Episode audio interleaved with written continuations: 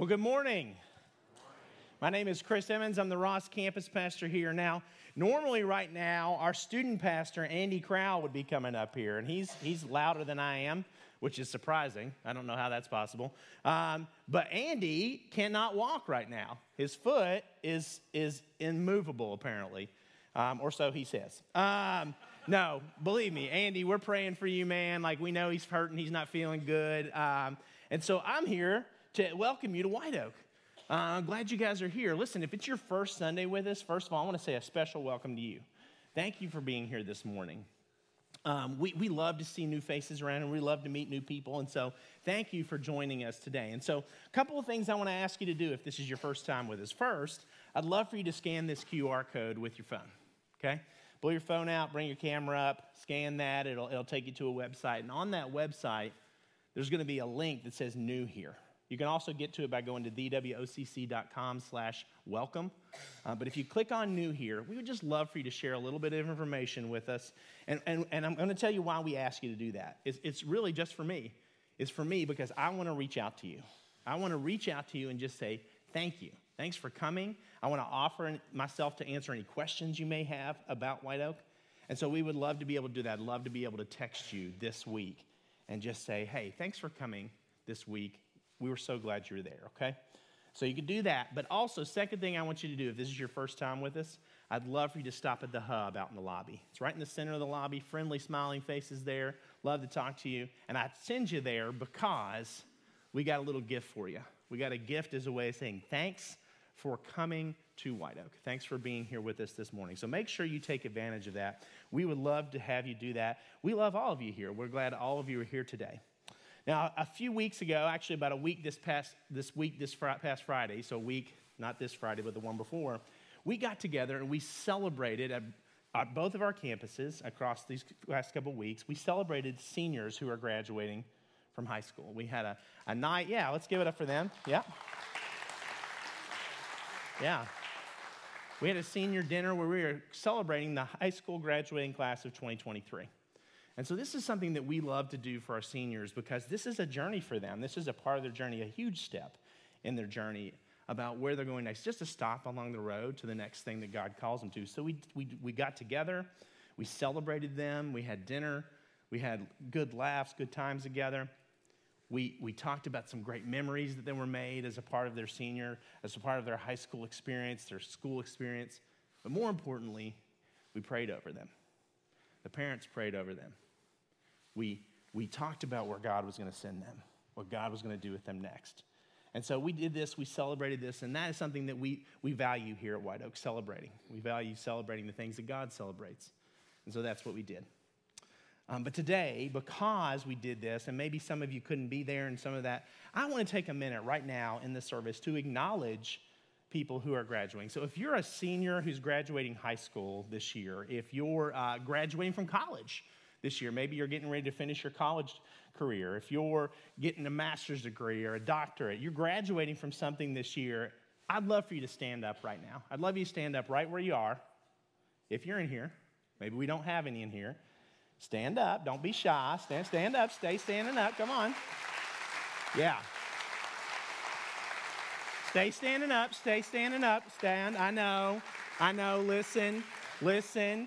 It's humility, right? We're Christians, humility. I give you permission right now, be proud, okay? What I'm going to do for you right now is I want to pray for these people over here. And if so, these, these are some of these young women over here who are graduating. I'm going to pray for them right now. And if you'll join me in prayer, I'd just love to lift them up. Heavenly Father, today I lift up these young women today who are graduating. I lift them up to you, Lord, because uh, this is a moment in their journey. This is a moment where, Lord, you will define them. You will push them forward. You will give them a mission and a purpose of where they're supposed to go. And so today I lift them up. But I lift up all seniors, all people who are graduating, who are moving through a, through a moment in their life where they've come to a conclusion of one phase and getting ready to go into another. We lift them up to you today, Lord. We ask you to protect them, to watch over them, and most importantly, Lord, to remind them that they are yours and that you love them and that you have big plans for them. Thank you for their dedication. Thank you that they said yes to pushing themselves forward and being, and being devoted to that educational cost. Thank you, Lord. We pray all this in Jesus' name. Amen. Thank you. Thanks, guys. Now, we've been in this series, we just kicked off a series last week called No Matter What. And no matter what, it's a strong phrase when you hear that said. Like, I, I, it's very strong for me. It brings up the idea of determination. Uh, graduating people, people who have graduated and, and pushed themselves, there's determination in that. You know, you got to set your mind to do something. When, no matter what comes your way, no matter what the obstacle, no matter what the cost, no matter what the struggle, no matter what might happen, right? These are the phrases that you hear when you say the word no matter what. For me, I oftentimes picture long distance, like marathon runners, when I think of no matter what. I think it takes real determination to run long distances. Uh, there was a time that I was running, you may be surprised because I don't like to run now, um, five or six miles at a time. Like I was out doing five or six miles at a time. And this has been in the last five years. This wasn't when I was in high school, y'all, okay? Um, this was like in the last five years, and I considered, and there was a point where I said, you know what, I might try to run a half marathon. Now, I went out and ran. The very first time I ran, like I had to run like seven miles. It took me like an hour and 20 minutes. And then I realized that I didn't think I could maintain that pace for 13.1 miles. So I estimated that for me to run or walk a half marathon, like run walk combination of a half marathon, it would probably take me like two and a half to three hours. Um, that's a long time, y'all. and I'm going to tell you, there was a real lack of no matter what for me. Um, it was like, I'm going to run a half marathon. It was more of an unless it takes me two and a half to three hours. Then I'm not going to do that. That seems like a lot. I'm only awake for like 15 hours. That's like a 20% of my day. Okay. I didn't have the endurance, the determination to do that. Okay no matter what, requires fortitude. It does. And this series has been about looking at the determination and the fortitude, particularly of some of the women that we find who follow Jesus. They did this no matter what. They were saying yes to being a disciple of Jesus. And so in that time, they were living in a time when women were not given the same opportunities as men. They were not given the same place to grow in their faith as men were given. The religious elite of the time, the Pharisees, the Sadducees, the ones who were in charge of faith, they told women listen, your place is not in the temple, it's not learning, it's in the home. You're servants to men. That's what they were told. And so Jesus came into the scene and said, Listen, I want to change what being a disciple looks like. I want to change what it means to follow God. And he did that for women as well. Jesus regularly welcomed women into discipleship with him, a place where they didn't have a place before. There were women there. They were loved, they were accepted. And they were not done, this was not done. Jesus didn't do this as some type of token, right? Or some afterthought, like, oh, we better have women there too. But he did this as a place where they could be invited into the same relationship that Jesus was giving to them as they would a man the relationship of a teacher to his students, a king to his loyal subjects. Jesus recognized the transformative power of discipleship and he breaks cultural norms of the time by defending the rights of women to sit and learn from him. See, Jesus values all of our participation in a relationship with him.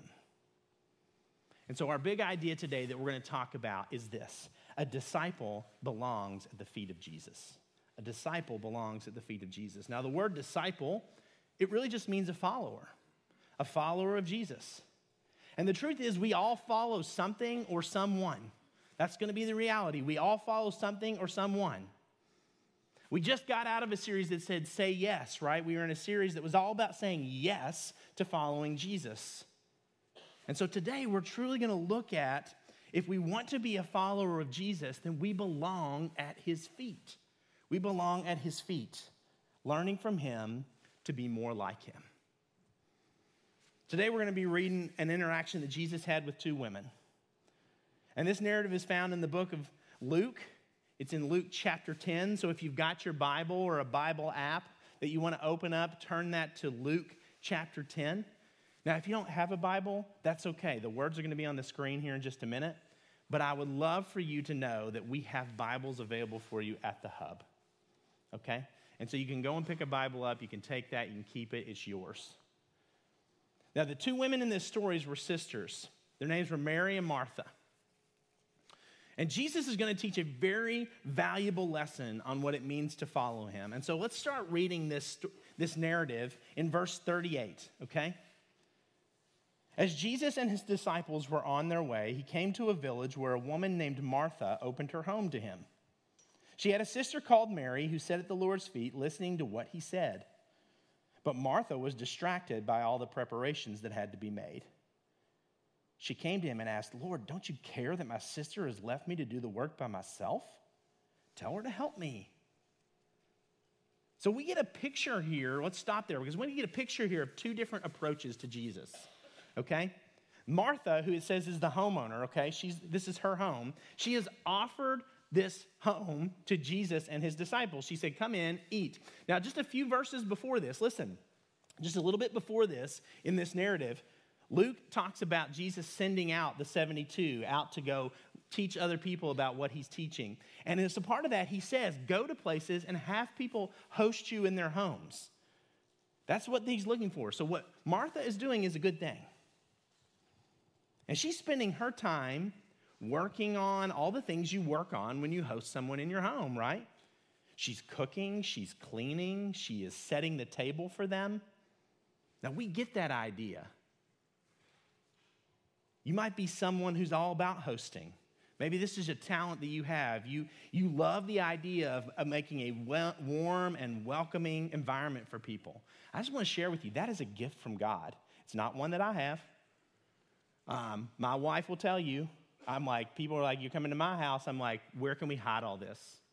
Let's just push that in the closet. It's cool. Like, they don't, they can see our dirt. That's fine. But this is a gift from God to create a space. It's a spiritual gift, actually. The scripture tells us hospitality, that's a spiritual gift. Again, don't mistake the fact that Martha is serving Jesus. Literally, she is serving Jesus and his crew like food, and she's taking care of them. But the narrative that Luke recounts here says that she is distracted. That's the word it used. It says distracted. The literal word that's used in the Greek there is it's to be drawn away from, to be preoccupied, too busy to notice something. Distractions. I think we get distractions, don't we? We understand what distractions are. We get distracted, maybe some students in here, you get distracted from your schoolwork by uh, like friends or television or video games, right? We might get distracted from our job, some of us, by stuff that's happening at home, right? Something's happening in your home, it distracts you. Or maybe the opposite is true. Maybe you get distracted from your home life, you get distracted from your family and some of those things from the attention that we give to our career and to our job we get distracted from a list of responsibilities by social media. And we get distracted from our faith from all of the same things I just talked about.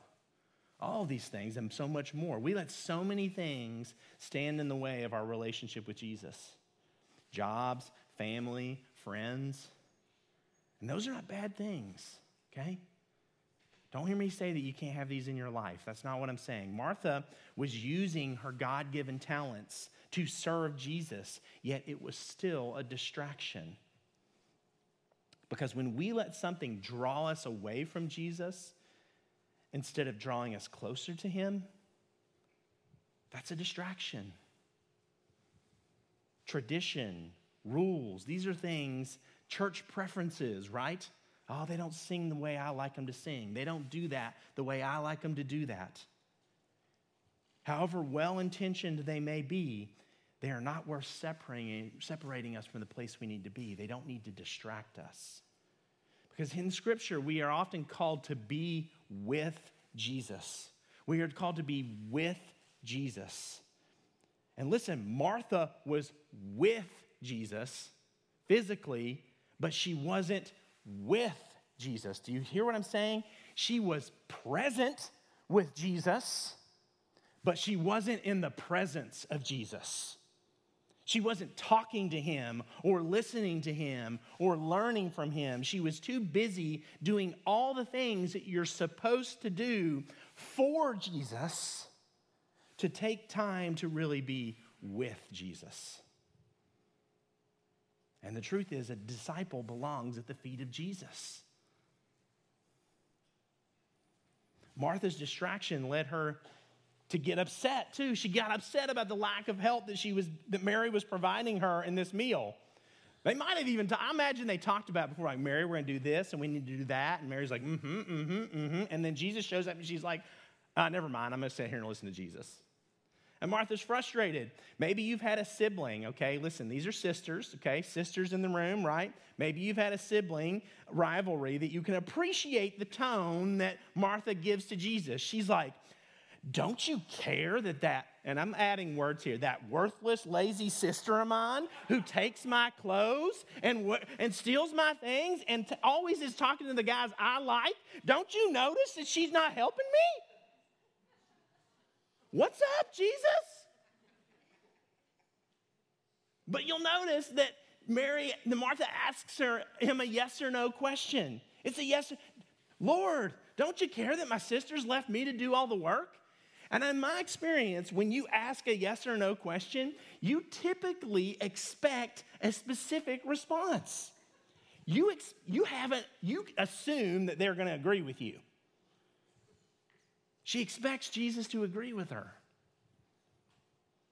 Now, again, Martha is performing a worthy task, but she's consumed with what other people are doing.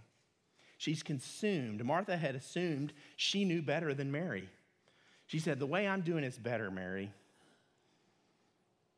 She was busy doing the work for God, but she was also busy evaluating Mary's decisions.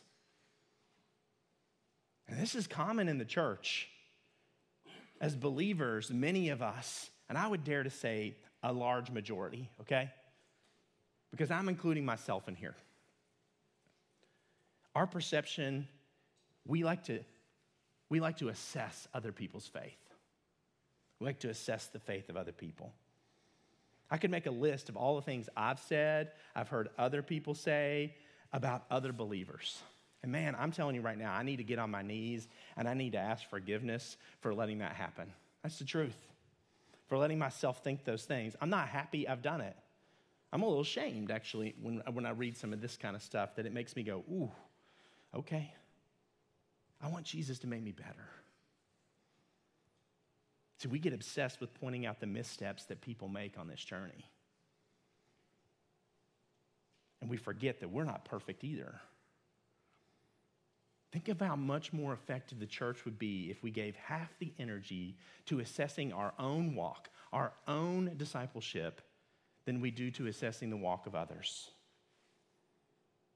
See, a community, a community does not thrive in those type of environment. A community suffocates when all of its energy is spent being an assessment agency for one another. What would, be, what would be more effective, right, is that if each person was to take ownership of their own faith walk, their own journey, and to look inward instead of pointing judgments outward. That doesn't mean ignoring sin in the midst of community. That's not what that means. But it does mean being slow to make assessments in areas that have nothing to do with sin. And Martha crossed this line. And the Lord, Jesus, refused to hear her complaint. Look at how Jesus responds to, to Martha in verse 41. Martha, Martha, the Lord answered, You are worried and upset about many things, but few things are needed, or indeed only one. Mary has chosen what is better, and it will not be taken away from her. See, the second approach to Jesus is the one that Mary takes. She's found sitting at the feet of Jesus, listening to him. She is an example of someone who's willing to set at the feet of Jesus in fellowship, to learn from him, to be a disciple. The beauty of it is, is not just that Mary is in this place, but it further points to how Jesus honored women. The fact that Jesus pictures women as disciples shows that they are treated with respect as people. As full disciples. Listen, you may be looking at it go, yeah, ah, man, that's terrible the way it was back then. Don't act like we don't have this issue today. We still have this issue today. Today, however, the gender battle is often fought in a very different way than it was back then. See, as opportunities have opened up for women that were unthinkable in, in, that first century, that has also changed the way we approach the way we treat each other. We have this war, so to speak, waging over who should or shouldn't have power. Men and women are at war with each other over who should be in charge. And the enemy has said, well, you've got to divide. You've got to be in one of two factions. Either you're for one or the other. There's entire movements devoted to elevating either men or women over the other. This is not what Jesus wanted. Jesus foresaw a time when men and women could both contribute to the case of Christ, to what they, he was doing, working together rather than fighting over power. See, when Jesus is saying, when you, when you elevate the act of serving me to its proper place, if you elevate discipleship to its proper place, then the battles over power become less relevant. Mary sitting at the feet of Jesus portrays a person willing to learn from him. Martha's busyness pictures someone serving him. Here's the interesting thing Martha got distracted. Martha was thinking, paying attention to the wrong things, but it still points to the fact disciples of Jesus need to do both. We need to consume God's word. We need to be bathed in deep prayer. We need to work to bring ourselves into better living, closer to what Jesus calls us to be. And we need to be going out and serving others with a deep faith because of what we know about Jesus Christ. A disciple belongs at the feet of Jesus. What Mary does here is a peaceful and calming act. We often get caught up in the hustle and bustle of, of the world, right? And, we need to pause for a moment. We need to reflect for a moment before the Lord. She, she willingly submitted to Jesus as her king. She got before him and she's listening to his word. The distractions will try to get in the way, but Jesus is saying, do not be confused, right? He says, Martha, Martha. He's trying to be tender with her, but he's trying to be very clear. What Mary's doing is a good thing. And you'll notice that Jesus doesn't say, Martha, what you're doing is wrong. He doesn't call her out on serving him physically. He just says what she's doing is a good thing. Now, the NIV uses the phrase better. He says better. In the Greek, the word's actually good. It's a good thing, a good, excellent, honorable thing that Mary is doing. Listen, sometimes discipleship requires that some tasks need to be suspended so that fellowship can be maintained. And so today that translates into spending time in the Bible reading God's word, praying, being instructed by others about, about, about how you can be a better disciple, about, about your role in the world. May involve taking silence times during the day, just listening to God, listening to what He wants to say to you. See, hear me, it is a great temptation to serve at the expense of being fed spiritually. Like we want to do stuff, right? I'm a man. That's, that's how I'm designed. Give me something to do. Keep me busy. I've got a to do list. So, what is it? What is it that you, and you've got to answer this for yourself, what is it that you have put on your to do list before your time at the feet of Jesus? This is what Jesus' remark to, Mary, to Martha means. Martha, some activities can wait. There's a time to work, there's a time to listen. In contrast to Mary coming to the feet of Jesus and listening to what he has to say, Martha demands that Jesus do something for her. Did you notice that? He, she demanded that he do something for her. She tells him what to say. Jesus, tell her to get off her butt. We do that too, right? We might go to God and we say, God, why won't they do things my way? Why won't they do them my way? Lord, I know better. Some of us might go to Jesus and talk to him about our traditions or our habits or our way of doing Christianity, right? Or we go and we think there's this long list of requirements to get into heaven, we say, if they're not doing all those things the same way I would, then they're not getting into the kingdom.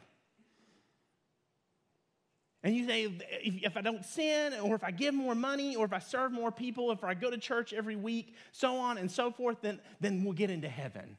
That's the requirements. And folks, when we do that, we look at God and we don't set at his feet. Instead, we stand and we say, Lord, get up and go battle for my desires. Go do what I want. Come down here and set things right because that's what I believe. People are sinning, they're making mistakes, and they need to be reminded, they need to be held accountable.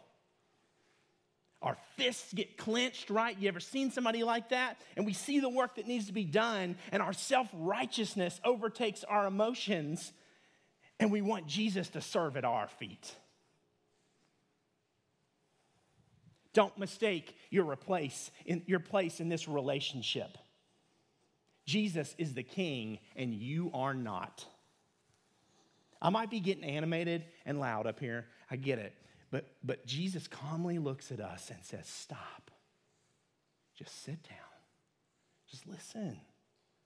Just listen to me just like he did with Martha. He speaks to us and he says, You're concerned about all these things that other people are doing. But only one thing's needed me. Me. A disciple belongs at the feet of Jesus. Later in Scripture, Martha and Mary, they interact with Jesus again. It's actually in John chapter 11. And Martha and Mary's brother Lazarus has died in this story. He was a friend of Jesus, probably someone, if, I, if I'm guessing, he was probably someone who was at Martha's house when this all happened. And Jesus knows that he's died before they arrive in the town of Bethany. He knows that Lazarus has already passed away. He was aware as well of what he's about to do. If you know this story, Jesus is about to raise Lazarus from the dead. He even, Jesus even says, he tells his disciples, this is going to prove to you who I am. I'm going to show you something amazing. And as he arrives, Martha's the first one to come out and meet him. So in chapter 11, verse 21, we get this interaction between Martha and Jesus said, Lord, Martha said to Jesus, if you'd been here, my brother would not have died. But I know that even now God will give you whatever you ask. Jesus said to her, Your brother will rise again. Martha answered, I know he'll rise again in the resurrection at the last day. Jesus said to her, I am the resurrection and the life. The one who believes in me will live even though they die. And whoever lives by believing in me will never die. Do you believe this? Yes, Lord, she replied. I believe that you are the Messiah, the Son of God, who has come into this world. What an amazing transformation. Very different from that first interaction that we read with Martha and Jesus, right? It's funny, Jesus asked her a yes or no question. He knew the answer. Martha's the first to come out and see Jesus. She's heartbroken, but she expresses her faith in him. You notice she says, Lord, you will do whatever you do. You, God will give you whatever you ask. She expresses her faith, even as she struggles to understand why Lazarus had to die, right? And Jesus reassures her. He said, Lazarus will rise again. And he uses this opportunity to disciple her aching heart, to reveal to her that he is the resurrection. The only way to the Father is through him, that he is the life. She acknowledges the king in this moment. She isn't telling him what to do anymore, he's the Savior. And Martha runs back to the house to tell Mary that Jesus says, Come out here, come see me. And pick this up in verse 32 of that same chapter. When Mary reached the place where Jesus was and saw him, she fell at his feet and said, Lord, if you'd been here, my brother would not have died. When Jesus saw her weeping, and the Jews who had come along with her also weeping, he was deeply moved in spirit and troubled. Where have you laid him? he asked. Come and see, Lord, they replied. Jesus wept. Again, Mary demonstrates remarkable faith and authenticity when she meets Jesus. She knows the power that Jesus has. She's distressed over her brother's death. And she cries out to him, Lord, if you'd been here, he just wouldn't have died. Despite her pain, Mary pursues Jesus, and he brings her in, he brings her authentic self into his presence. Again, she falls at the feet of Jesus. She's at his feet again. And so much so, but the pain she's feeling that scripture records that he was moved to tears by her pain. And so, through his revelation, he brings her back to life. He raises her brother, he restores her faith. You see, just like Mary and Martha, we are called to be at the feet of Jesus, no matter what. To give ourselves over to his teachings, to put his needs and wants before our own, to worship him in everything that we do. We're called to be disciples who put our relationship with Him above all else over our jobs, our families, our friends, our struggles, our addictions, our self righteousness, our preferences, our opinions. All of that takes a backseat to what Jesus is doing. Why should that be the case? I'll tell you why. Because Jesus Christ put everything he had aside for us. He put his lordship, he put his throne, he put his life on the line for us. He went to the cross, he gave his life so that we could be brought into right relationship with his Father. Yeah, we've messed up, we've made mistakes, and Jesus said, I will cover that with my blood. And he says, Because of this, you should want better. You should come to me. You should learn. You should be fed by my word. A disciple belongs at the feet of Jesus. Today, you might need to accept that gift. Maybe that's something that you need to do today.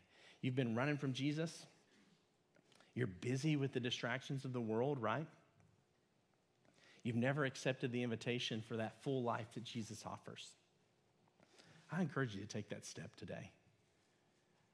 We're going to be down, myself, some of the prayer team will be down front here after this, during this next song, actually. And we would love to pray with you.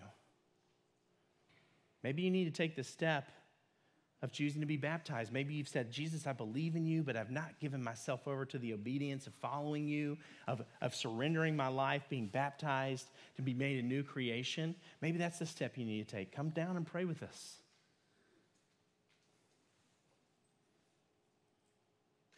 Maybe you just need to prioritize setting at the feet of Jesus. Maybe your heart needs to change a little bit about how you view Jesus as someone to follow, not someone to tell what to do for you. Maybe you're like Martha. Maybe you're too distracted by the things going on around you. You're too busy assessing other people's faith journeys. Maybe you need to let God change your heart and make you realize that this isn't about you and what you want and what you desire. It's about what I want. Maybe that's the heart change that God needs to do in your life. Come down and pray with us. Let's pray over you.